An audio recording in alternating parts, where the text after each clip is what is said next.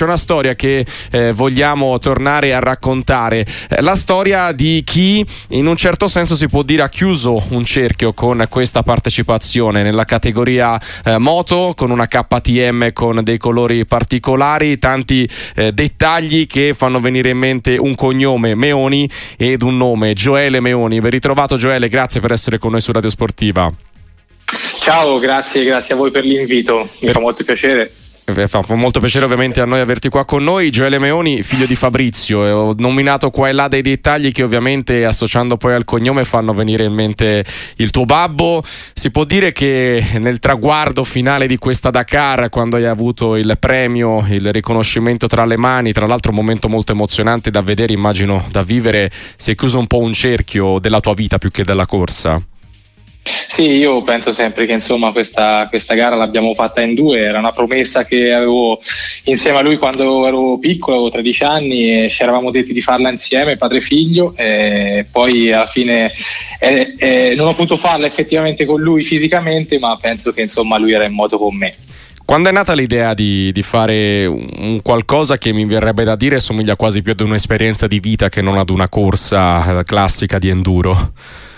Beh, allora sicuramente la Dakar è una gara che si prepara normalmente, dura 15 giorni, ma in realtà dura più di un anno perché la preparazione è molto intensa e per essere lì pronti bisogna prepararsi molto e trovare anche il budget per correre. Ma in realtà la mia partecipazione in realtà nasce appunto ai primi anni 2000 quando io sono stato nel palco della Dakar a, in Senegal appunto a Dakar quando mio babbo vinse la sua prima Dakar nel 2001 e diciamo in quegli anni lì mi allenavo spesso con lui nei campi da motocross e lui mi disse appunto questa cosa quindi diciamo che il mio progetto che poi ha avuto un nome che si chiama Dakar for Dakar anche per aiutare le persone meno fortunate, cosa che faceva già, già mio babbo fin dai primi anni 2000, eh, appunto nasce, nasce, da lontano e sono vent'anni che, che ce l'ho lì eh, nel cassetto. Ecco, eh, partecipare da privati è sempre diverso no? rispetto appunto ad avere alle spalle un team con una casa eh, motoristica che ovviamente ti supporta e quant'altro. Che effetto ha fatto per gli altri ritrovare un Meoni eh, al bivacco con una KTM con quei colori lì che gli stessi appunto identici di, di quelli che guidava Fabrizio vent'anni fa? Bah, sicuramente ho, ho, ricevuto tanto affetto da persone che non conoscevo ma che evidentemente conoscevano mio babbo e nel bivacco ancora insomma si respira tanto eh, questo cognome. Io eh, diciamo sono arrivato lì con abbastanza per me era tutto nuovo. Eh, è una città che si sposta, è un bivacco da 6.000 persone, tante persone mi hanno fatto gli auguri per una gara che poi si è rivelata tosta, ma eh, l'ho gestita con tranquillità, con serenità, con un obiettivo che non era quello della classifica, ma era quello di arrivare in fondo e tra l'altro l'ho fatta appunto nella categoria eh, Malmoto Original by Motul, che sarebbe la categoria senza assistenza. Una volta appunto, come dicevi bene te, erano i privati, oggi ha questo nome perché siamo considerati un po' gli sfortunati quelli un po' più sfortunati del bivacco perché dobbiamo fare tutto da soli. Ecco. E, quindi no, mm-hmm. non si può sbagliare nulla. Diciamo che la moto deve, and- deve, arrivare in fondo senza intoppi perché poi dobbiamo fare tutto da soli. Esatto, e questa è un- un'ulteriore difficoltà che si aggiunge. Giustamente hai detto poco fa Gioele Meoni che appunto la classifica era un dato secondario, però io te la voglio far commentare perché comunque sei il primo degli italiani, se non sbaglio 47esimo, insomma ti, ti, ti aspettavi di arrivare in questo tipo di, di, di classifica in fondo?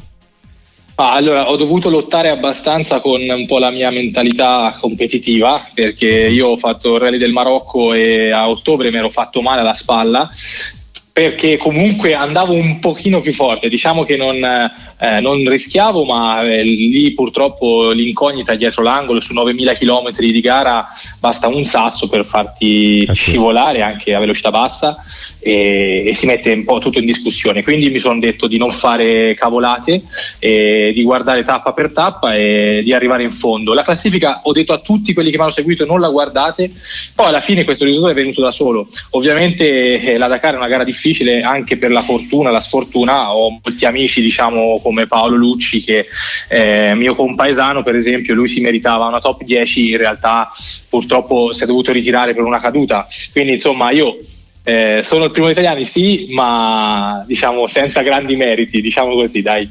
Sono veramente tanti messaggi per te, ad esempio Calogero dice Meoni che cognome 100% orgoglio italiano eh, nel mondo. E ti chiedo a proposito di questo, l'hai accennato tu in precedenza, la, la, Fabri, la Fondazione Fabrizio Meoni Onlus, il progetto tuo Dakar for Dakar, ci spieghi un po' cosa, in cosa consiste, anche un po' come si può eh, partecipare ad un effetto uh, benefico a tutti, a tutti i costi, ecco.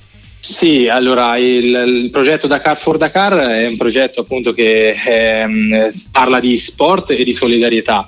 E innanzitutto potete trovare, tutti gli ascoltatori possono trovare informazioni in più eh, nel sito dakar4dakar.com e appunto siccome mio babbo aveva iniziato a, um, con delle opere in Senegal in particolare eh, ad aiutare i ragazzi, più che altro i ragazzi giovani che non avevano possibilità di studiare, di, una, di un'educazione adeguata, eh, oltre vent'anni fa, nei primi anni 2000.